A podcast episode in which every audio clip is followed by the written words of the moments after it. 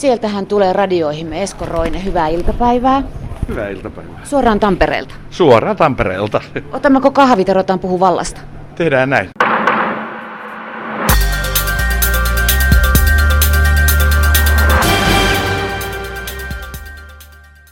Nyt me puhumme vallasta ja voimasta ja kunniasta. Esko Roinessa olet mukana Helsingin kaupunginteatterin Toveri K-nimisessä näytelmässä. Se kertoo Otto Ville Kuusisesta, suomalaisesta poliitikosta, joka asui yli puolet elämästään Neuvostoliitossa ja selvisi ehjin nahoin, mutta mitenkäs sitten sieluin, joka tapauksessa Stalinin ajan puhdistuksista. Toveri K on kirjailija Edward Razinskin kaupunginteatterille kirjoittama näytelmä ja sinä Esko Roine olet tässä esityksessä vanha ja vapiseva Stalin. Millä mielellä sä luulet hirmuhallitsijoiden makaavan kuolinvuoteella? Onko niillä se rautakorko mielessä vai onko hän omasta mielestään tehnyt hyvää? Mä epäilen, että kai, kai niillä täytyy joku käsitys teoistaan olla, mutta en minä usko, että niille syntyy mitään suurta itsekritiikkiä tekemisistään, vaan he on tehnyt niitä päätöksiä mielestään oikeilla perusteilla ja, ja nimenomaan oikeita päätöksiä. Näin mä ainakin uskoisin.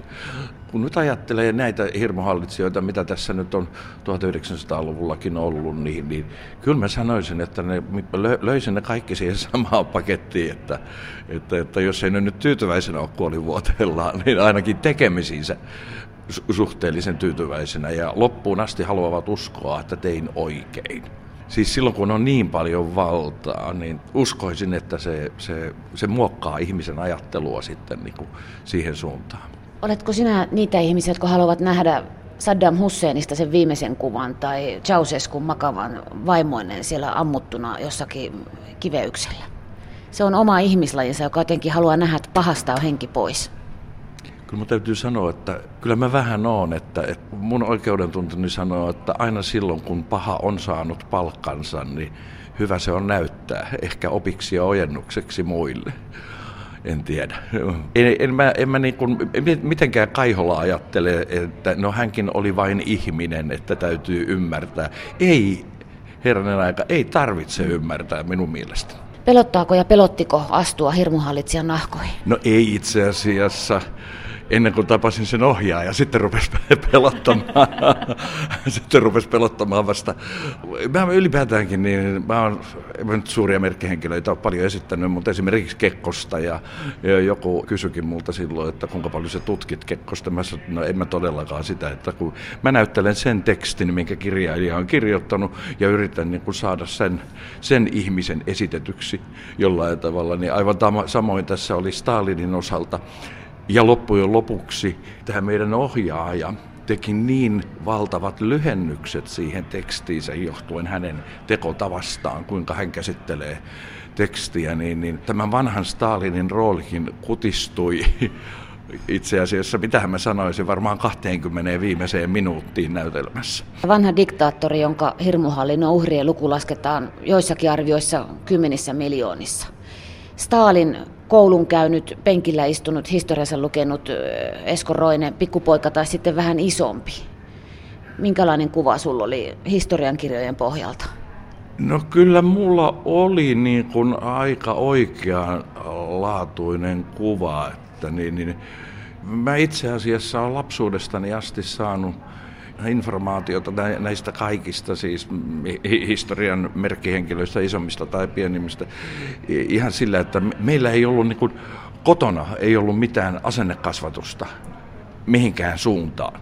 Siinä mielessä on ihan pi- niin pienestä kuin nyt muistaa, niin, niin asioista on puhuttu niiden oikeilla nimillä ja, ja kerrottu. Et kyllähän se on siis äh, lähes uskomaton mihin, mihin hän, eikä yksin hän, näitä hän on pitkin historian kulkua, niin, niin näitä vallankäyttäjiä ollut, joita, joita sitten on lähdetty seuraamaan ja joita on tänä päivänäkin vielä, että kansa lähes mukisematta, niin kuin, nähtävästi siksi, että elävät pelossa, joka on niin kuin, siinä mielessä meille suomalaisille hyvin outo ja hankala ymmärtää sitä, että miten, mutta niin, maot, Hitlerit, kaikki Pohjois-Koreassa menee kovaa kanssa tällä hetkellä, et cetera, et cetera.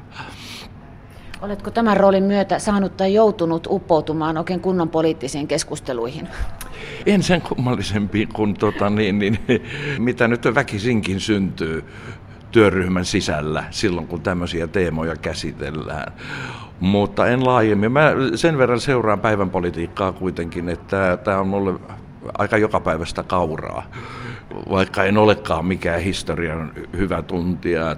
Tässäkin yhteydessä aukesi tekstejä lukiessa paljon uusia asioita, nimenomaan Kuusisesta, niin. joka on, on minun lukematta jättämien koulukirjojen ulkopuolinen hahmo siinä mielessä, että hänestä hän suurin piirtein on vain viittauksia, eikä yksilöidymmin, yksilöidymmin käsitellä häntä, niin, niin on, se, on se melkoinen ketku ollut ja taitava siinä. Missä hän olisi nyt, jos hän eläisi tässä ajassa?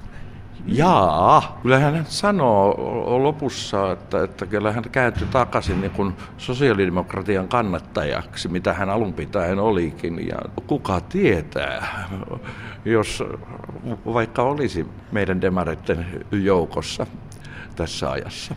Esko Roinen, mitä on valta? Jaa, sen kun osaisin selittää, niin tuskin tässä istu, istuisin puhutettavana, mutta tota, niin, niin, ainakin se tuntuu olevan erittäin himoittavaa, koska niin, niin, niin suuri osa meistä sitä haluaa ja haluaa sitä myös käyttää. Ihan kaikissa muodoissaan, että se voi olla kotona neljän seinän sisällä ja sitten hakeutua politiikkaan tai työyhteisöön. Tämähän oli kyllä mainio osoitus siitä, että mikä on sanotaan nyt kansanluonteiden ero. Tuli eittämättä mieleen, että naapurissa Putin.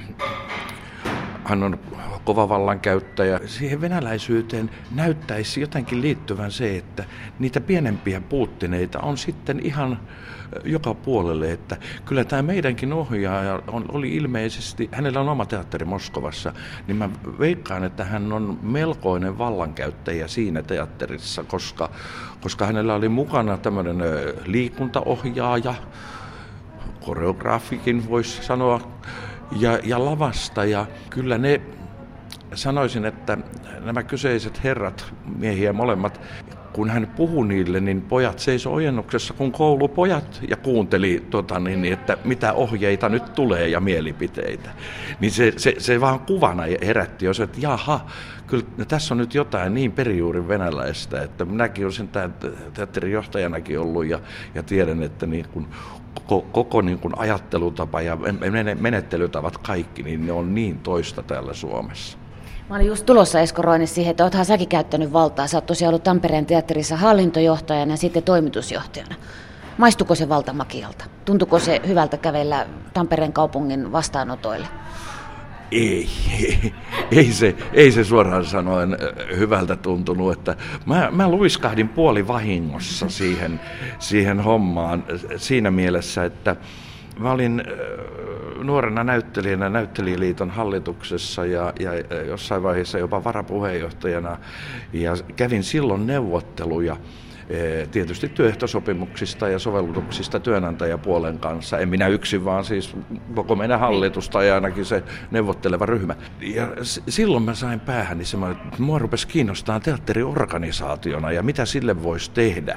Ja sitä kautta innostuin ja sitten kun minulle paikkaa tarjottiin eh, ensin hallintojohtajaksi Tampereen teatteriin, niin, niin tartuin siihen ja sitä kautta niin Olemme varmaan ollut, ja olenkin totta kai ollut vallankäyttäjä, mutta kyllä se on toisaalta sellaiset ristipaineet siinä johtamisessa, että ei siitä vallasta Tarkoitan, että kun sulla on henkilökunta, jolla on omat odotukset, sulla on yleisö, jolla on omat odotukset, sulla on ehkä itselläkin jotain mielipiteitä ja, ja ylipäätään, niin siinä on semmoisessa ristipaineessa niin kuin puun ja kuoren välissä, että kun toisaalta on niin kuin pitäisi pysyä budjetissa ja keksiä, mistä ne, mistä ne rahat milloinkin saa, koska ei yhteiskunnan avustusosuudet kuitenkaan kaikkea kata.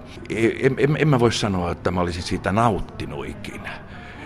Tietysti se prosallinen totuus, että palkka oli vähän parempi ja, ja py, pystyi kyllä vaikuttamaan ainakin siihen, että mitä, mitä itse teki jonkun verran vaikuttamaan, mitä itse teki näyttämöllä koska mä oon koko ajan näytellyt myös. Eh, ehkä siinä oli sitten jotain sellaista vallankäyttöä, josta ei nyt kauhean paljon muisteltavaa ole. Elämäkertaa ei ole tulossa. ei, ei, siitä, ei siitä aiheesta. Ilmeisesti on tulossa jossain vaiheessa, mutta antaa sen nyt vielä jäädä. Taustapeili. Yle. Radio Suomi. Esko Roini, olet vapaa näyttelijä tällä hetkellä ja teet paljon töitä ja tässä Helsingin kaupunginteatterin kahvilassa istumme, tuolla on kupit kalise ja mikrokin taitaa vähän piipata, niin sä tiedät ainakin sen, että millainen on hyvä pomo. Hyvä pomo yrittää ottaa toiset alaisensa, jos nyt alaisista puhutaan, niin huomioon. Se ei ole aina helppoa. Että sanotaan nyt esimerkiksi, että näyttelijät mielellään tota, niin, niin, kokee, että, että johtaja voisi tehdä enemmänkin esimerkiksi, että kullekin henkilökohtaisesti roolit alkaisi parantua ja samalla ehkä suurentuakin.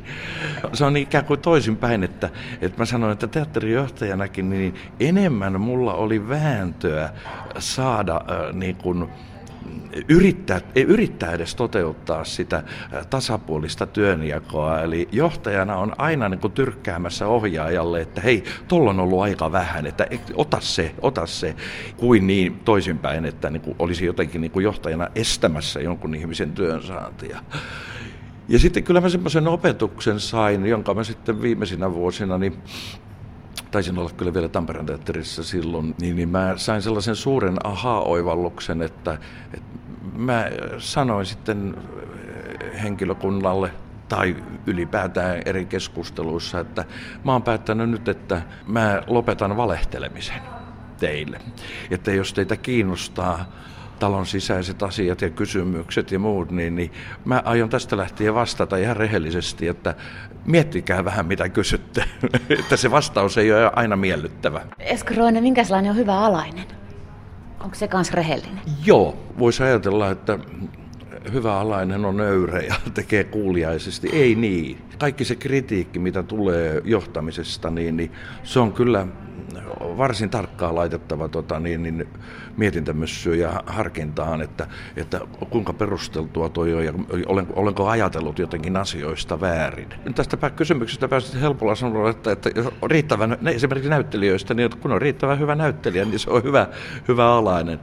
Mä luulen, että se rehellisyys, jonka mainitsit, niin se, se, se, se olisi aika iso asia.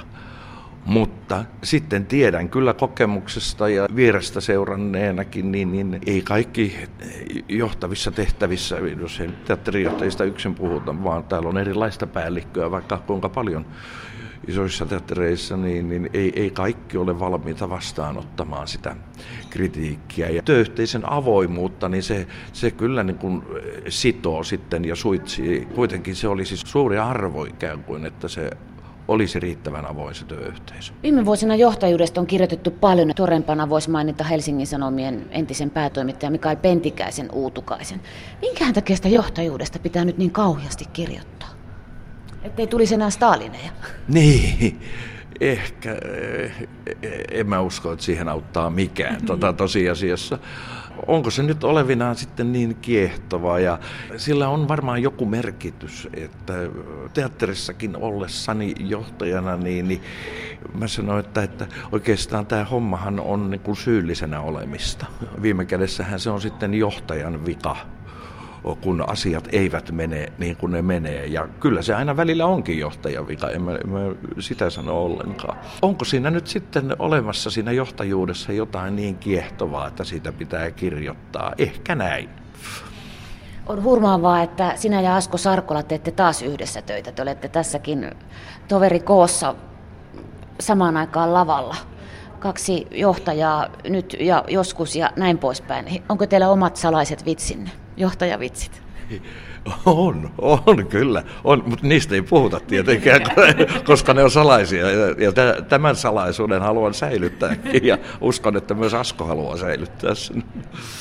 Läimähtääkö sulla Esko Roine sydämessä, kun tiet leikkaa näköjään hyvin usein ja säännöllisesti teillä kahdella, veli Veikkasella? Mä olen aika paljon saanut tehdä Askon kanssa töitä Ja äh, on ilmeisesti niin, ja onkin, voin sen sanoa, että me, me ajatellaan monista monista asioista teatterissa hyvin samantyyppisesti, myös näyttelijän työstä. Sen takia niin, niin kyllä meidän sielun kanteleet soi hyvin äh, samassa sävellajissa.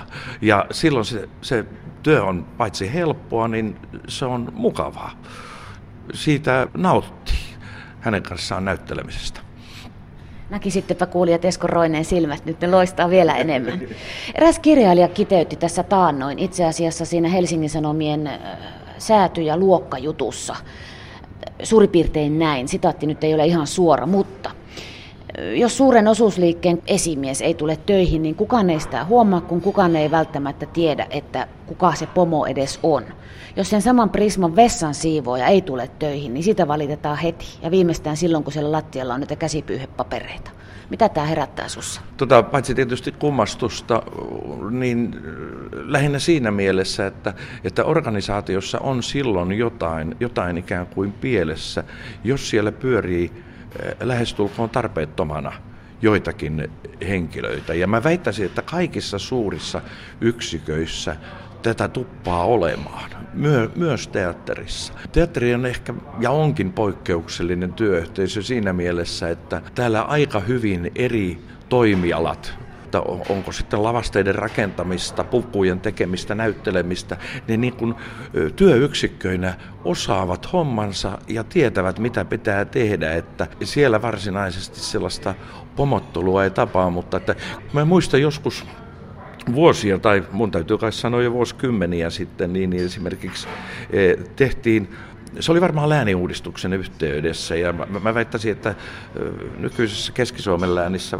kai se sen niminen on, siellä tehtiin jotain muutoksia ja kaupungin palvelukseen siirtyi joitakin ihmisiä ja useamman vuoden oli sitten kun konsultti tutki niin, niin kaupungin työntekijöiden toimenkuvia ja töitä, niin, niin useamman vuoden, niin siellä, vuoden siellä oli ollut esimiesasemassa e, mies käsittääkseni, joka ei osannut kuvata, mikä hänen toimensa on. Niin, hän istuu päivittäin työpöytänsä ääreen ja varmaan laittoi nimensä joihinkin papereihin ja leimankin saattoi lyödä. Ja niin, niin siinä hyvin kafkamainen tilanne. Ja, ja mä väitän, että tämä ei ole edes ihan hirvittävän harvinaista. Kyllä näitä löytyy. Nimittäin isoissa organisaatioissa niin tuppaa unohtumaan. Sitten kun tehdään muutoksia, niin ei, ei, ei välttämättä hallita sitä muutosta sillä tavalla, että äh, kaikki jatkaisi uusissa ja mielekkäissä tehtävissä, tai mikä se sitten onkin, mutta että sinne jää vähän niin kuin jollekin, johonkin pöydän kulmalle istuu semmoinen kaveri, joka ei enää tiedä yhtään, niin kuin, että mitä hän tekee ja miksi. Taustapeili. Yle. Radio Suomi. Istumme tässä Helsingin kaupunginteatterin kahvilassa sen vuoksi, että sä lähdet kohta Esko Roine valmistautumaan työhösi illan esitykseen, kun olet näyttelijä. Stalin, joka nyt tässä kummittelee, se istuu vähän tuossa selän takana koko ajan. Toveri K on näytelmä työllistävä sinua tällä hetkellä. Stalin sanoi kirjailijoita ihmismielen insinööreiksi. Allekirjoitatko? Joo, en tiedä, onko hän ihan itse sen keksinyt, mutta niin, niin, kuka sitten onkaan. Se on kyllä aika, aika hyvin sanottu. Ihmiset, jotka paljon lukee, uskoakseni, niin on, on pitkälti samaa mieltä. Mikä sitten on näyttelijä? Onko se ihmismielen avohaava? No parhaimmillaan se on jotain sellaista tietysti. Siinä nyt tietysti riippuu hirvittävän paljon siitä, että minkälaisen tekstin ääressä ollaan askartelemassa. Kaikkien tekstien yhteydessä ei pysty toimimaan niin ihmismielen avohaavana, mutta, mutta joissakin kyllä ihan mielenkiintoista. En ole tullut ajatelleeksi. Mä keksin se itse, kun mä tulin tänne. Mä oon ylpeä tästä. Saat ollakin ylpeä sitten. Stalinin jalanjäljissä mä sitä mietin Joo. tuossa. Jot, joskus jotkut näyttelijät joutuvat tai pelkäävät joutuvansa roolin vangiksi. Hauskoja rooleja tehne, tekee niitä aina, eikä ikinä pääse mihinkään muualle. Tai kaunis kasvo ei pääse ikinä ole rosonen dekkari tai syväkokia ei pääse ikinä pelleilemään. Esko Roine, sulla tätä taakkaa ei taida olla, vaikka sä oletkin hauskan maineessa ja farssin mestariksi kutsuttu muun muassa. Mä oon onneksi saanut tehdä muutakin, siis niin kauppamatkustajaa kuin O'Neillia pitkän päivän matka yöhön ja Stalineja ja Kekkosta ja muuta. Ja se on, se on kyllä merkittävä, koska mä olen läheltä seurannut sitä isäni oli Tampereella pitkään työväenteatterissa, teki pitkän päivätyön siellä ja oli juuri tämmöisen äh, hauskan miehen maineessa, että kyllä siellä oli yleisöjä, jotka nauro kun Eeroinen tuli näyttämölle, eikä ne suostunut lopettaa. Jopa Meillä oli justiin keskustelua siitä, tota, niin, niin, tämmöinen Eino Salmelainen ohjas Kamyyn oikeamieliset, joka on Bobrikavin pommiryhmä, tappaja, pommi, pommittajat, näytelmä, jossa ei ole ei, ei huumorin häivää. Isä oli Bobrikov ja yleisö nauro koko ajan. Ja tota, mä muistan, kun isä siitä kertoi, niin silloin Salmelainen oli vaan sanonut, että se oli jonkun urheiluseuran nostama näytös, että niille ei saa ikinä enää myydä mitään. ja todettiin vaan, että kyllä Tampereen vuosina mä väittäisin, ja mä nyt toivon, että en sano väärää todistusta lähimmäisestä, niin Ritva Valkamalla Tampereen teatterissa ollessaan kauan kauan sitten kyllä, niin, niin oli syntynyt jo samaa taakkaa että hänkin varmaan vapautui siitä lähdettyään pois.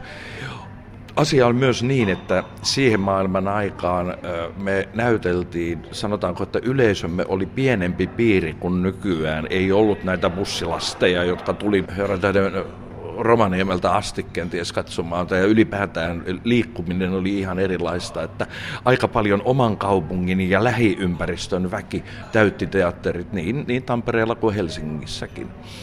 Ja silloin oli myös vielä semmoista luokkajakoa, joka teattereiden nimessäkin johon kuuluu, että, niin, että työväenjärjestöt ja tätä kautta työläiset työväenluokka, jos tämmöistä puhutaan, kävi enemmän työväenteatterissa ja sitten taas porvarillisemmat järjestöt suosi Tampereen teatteria. Mutta siitä paljastui sitten muistaakseni 70-luvulta hauska käänteinen, että kun tutkittiin viikonloppuyleisöä, niin kun nämä eri järjestöt olivat uskollisia omille teattereilleen, niin se yleisö ei ollut yhtä uskollista, vaan niin kun, että yllättäen viikonloppuna Tampereen teatterissa saattoi käydä, käydä enemmän työväestöä ja taas toisinpäin työväen teatterissa. Aika hauska. Eli vapaus. Ihmismieli. Niin, niin, niin ihmismieli joo. tekee sen, kyllä joo, joo. Kun ei bussilla sillä tavalla pakotetusti joo. tuoda. Esko Roinen, nyt mä kysyn ihan pöljän kysymyksen, mutta mä kysyn tämän kuitenkin. Mitä järkeä on teatterissa, kun pelottavat vallankäyttäjät näyttävät voimansa ja tappavat maan osan sisällä niin, että täällä ei jakseta enää piitata täällä, kun meillä kuitenkin menee aika hyvin? Mä oon itse pohtinut tätä samaa asiaa. Eikö me osata käyttää vaikutuskeinojamme niin paljon, mutta mä sanoisin, että teatteri on kuitenkin pakoa arjesta. Sen ei tarvitse olla hauskaa eikä aina viihdyttävää, vaikka joku minua huomattavasti viisaampi on sanonut, että ajatteleminenkin on viihdettä. Niin se sitä parhaimmillaan onkin tietysti. Kyllä teatterilla silti on oma tehtävänsä yhteiskunnassa ja tietysti sitä toivoisi, mutta se on vähän tämän meidän pohjoismaisen turvallisen, luotettavan, kivan yhteiskuntamallin syy, että meillä on vähemmän ilmeisesti kuitenkin niitä epäkohtia, jotka ruokkis, kun ajattelee sitä teatteria, mikä on aina totalitaarisissa järjestelmissä syntynyt undergroundina ja kuinka paljon muistan niin kun aikoinaan kun justin tsekeissä teatterissa ja kun joku sitten kertoi siitä, että pistäkää silmälle, että siellä rivien välissä on paljon sellaista informaatiota, jota te ette ymmärrä, mutta kun me nyt joku tsekkikaveri sen selitti, niin, niin, niin tajus, että miksi ihmiset todellakin jossain Prahassakin, niin siellähän oli teatterit, tietyt teatterit siis, ne oli täynnä jatkuvasti, ihan jatkuvasti, siinä oli todella vaikea saada lippuja. Että siinä mielessä teatterilla on merkitystä ja onhan tässä nyt nuorempi polvi takertunut meidänkin yhteiskunnan epäkohtiin teatterin keinoilla ja se on erittäin tervetullutta. Taustapeilin Vakio Viitonen. Esko Roine, mitä muistat lapsuudestasi? Lapsuus oli ihana. Mulla oli turvallinen lapsuus, sen mä muistan. Kotiäiti, sisaret niin paljon vanhempia, että mä en niiden kanssa leikkinyt. Ja tuota, niin, niin, aina ruokaa sai ja vähän taskurahaakin. Mikä on paras ja mikä on pahin luonteenpiirteesi? Eh, ehkä paras on kuitenkin se, että mä olen aika hyvin otan toisia ihmisiä huomioon. En riittävästi tietenkään, aika hyvin ja, ja ymmärrän heidän heidän vaikeuksia yritän auttaa. Niin, niin läheisiä kuin ihan työtovereita silloin, kun sellainen eteen tulee. Teatterijohtajakaudella semmoisia silloin tällöin tuli eteen enemmän kuin nyt tietenkään. Ja kyllä se pahin on, siis vaikka se ei aina siltä näytä, mutta kyllä mä oon periaatteessa laiska. Kyllä mä oon laiska, sanotaan rehellisesti. Millaisten ihmisten seurassa viihdyt Eskoroinen? Huumorin tajusta. Siinä on vähän niin kuin se on näyttelijällekin niin tärkeä ominaisuus. Johtajavuosina niin mä sanoin, että, että uusia näyttelijöitä katsastaessa tai miettiessä, niin, niin ensimmäiseksi täytyy kiinnittää huomio siihen, että onko rytmitajua ja onko huumorintajua. Sitä loppua voi sitten aina parannella, mutta ne jos puuttuu, niin kyllä ollaan ohuella jäällä. Missä olet mielestäsi onnistunut parhaiten? Uh, sanotaanko, että jos nyt puhutaan teatterista, siis näyttelijän työstä, niin, niin mä olen tehnyt täällä kaupungin teatterissa pari farssia. Yllättäen myös musiikkiteatterin puolella olen saanut palautetta. Kauppamatkustajan kuolemalla on ikuinen pala minun sydämessäni samoin jotain nuoruuden töitä, mutta sitten kun mennään tämmöisiin raadollisimpiin asioihin, niin Teatterijohtajana merkittävin saavutus oli, josta ei kukaan juuri mitään tiedä, mutta me onnistuttiin Tampereen teatterissa puristamaan kiinteät kulut riittävän pieniksi, jotta meidän oli turvallista tehdä teatteria. Eli niin, niin, ja, ja se on, se on semmoinen tavoite, johon nyt yksi sun toinen teatteri tänä päivänäkin on havahtunut. Millainen on toistaiseksi toteutumaton haaveesi? Joo, toistaiseksi toteutumaton haave jääkin toteutu, toteuttamatta, mutta niin, niin tämän rospuuttokauden, joka Suomessa on kummallisen pitkä taas, nytkin tulee vettä, se talviloma, monen kuukauden oleskelu jossain lämpimässä, mä en ole mikään pakkasen rakastaja jossain lämpimässä, onko se sitten Espanja tai mikä tahansa, niin, niin olkoon, mutta niin jotain muuta kuin katsella tätä ankeutta ja pimeyttä. Onko siellä Turkoosi meri lähellä? Onko se merimiehiä? Ehdottomasti. Kyllä me nyt varsinkin nyt vanhemmiten, kun on ollut mahdollisuus, että silloin kun lomamatkalle mennään, niin, niin kyllä mun täytyy parvekkeelta nähdä meri. Esko Roinen, mä sanoin jo kiitos tässä kohtaa. Sä lähdet nyt tämän teatterin syövereihin tuonne. Mitä tapahtuu seuraavaksi, kun sä se kahvikuppi laitat pois ja meet?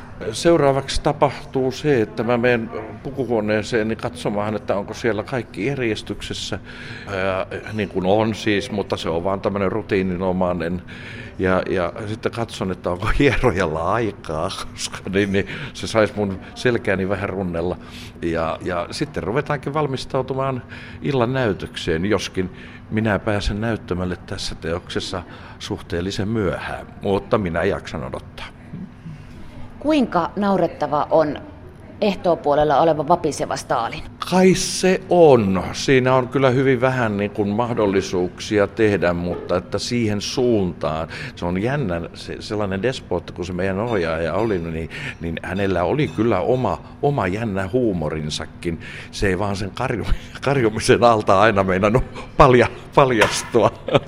Mutta täytyy sanoa, että meidän viehättävä kääntäjämme, joka tulkkasi häntä, hän sanoi, että tästä työstä on hänelle ollut semmoinen hyöty, että kun hän kääntää venäjäksi nyt elokuvaa, jos muistan oikein, niin tämä Pussikalja-elokuva, että se on lähdössä Venäjälle. Ja hän ei ole tähän mennessä oikein oppinut venäläis, osannut venäläisiä kirosanoja. Nyt hän osaa niitä hirvittävät määrät.